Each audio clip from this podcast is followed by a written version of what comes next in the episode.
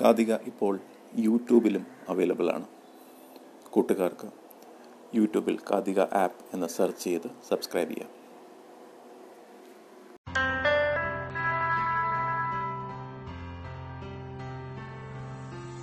അങ്ങനെ ഒരു നവംബർ മാസവും വന്നെത്തി.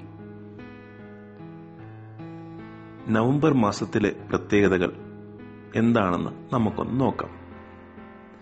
കൂട്ടുകാർ സെപ്റ്റംബറിലെയും ഒക്ടോബറിലെയും ഒക്കെ കഥകൾ കേട്ട് കാണുമെന്ന് വിശ്വസിക്കുന്നു. ഗ്രിഗേറിയൻ അഥവാ ജൂലിയൻ കലണ്ടർ നമ്മൾ കാണുന്ന English calendar.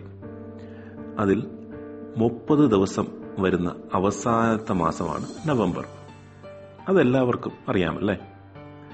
April June September പിന്നെ നവംബർ എന്നാണ് മുപ്പത് ദിവസമുള്ളത്. നവംബറിൽ നടക്കുന്ന ചില കഥകളുമുണ്ട് ഈ ലോകത്ത്.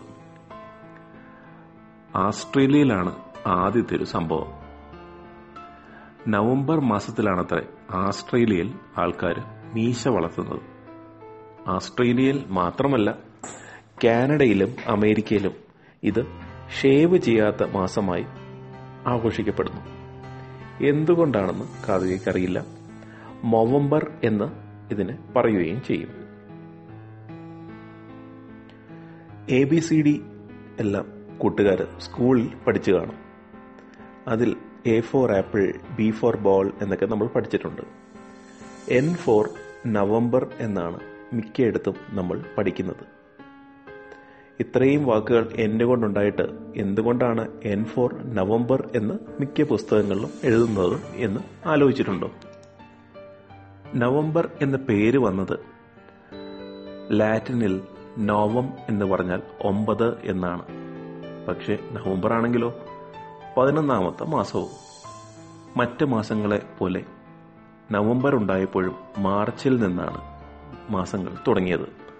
അപ്പോൾ പിന്നീടാണ് ജാനുവരിയും ഫെബ്രുവരിയും വന്നത്. അതുകൊണ്ടാണ് നവംബർ ഒമ്പതിൽ നിന്ന് പതിനൊന്നാം മാസത്തിലേക്ക് മാറിയത്. അമേരിക്കയിലുള്ള കൂട്ടുകാർക്ക് വളരെ പ്രത്യേകതയുള്ള മാസമായിരിക്കും നവംബർ. ഈ നവംബറിൽ അമേരിക്കയിൽ ഇലക്ഷൻ നടക്കുന്ന സമയമാണ്. ആരാണ് പുതിയ പ്രസിഡന്റ് എന്നും അറിയുന്ന ഒരു മാസമായിരിക്കും നവംബർ. ഈ മാസം അവസാനത്തോടെ താങ്ക്സ് ഗിവിംഗ് ഡേയും എത്തും. നല്ലപോലെ ഷോപ്പ് ചെയ്യാൻ ആഗ്രഹിക്കുന്ന കൂട്ടുകാർക്ക് അതെല്ലാം നല്ലതുപോലെ ആഘോഷിക്കാം. ഇതുപോലെ നമ്മളുടെ കൊച്ചു കേരളത്തിലും പല പല ആഘോഷങ്ങൾ ഉണ്ട്. നവംബർ ഒന്നാം തീയതി ആയിരുന്നു കേരള പിറവി ദിനം. എല്ലാ കൂട്ടുകാർക്കും നല്ലയൊരു നവംബർ മാസം ആശംസിക്കുന്നു. നവംബർ മാസത്തിൽ പല പുതിയ കഥകളുമായി കാതിക എത്തും. അതുവരെ നന്ദി നമസ്കാരം.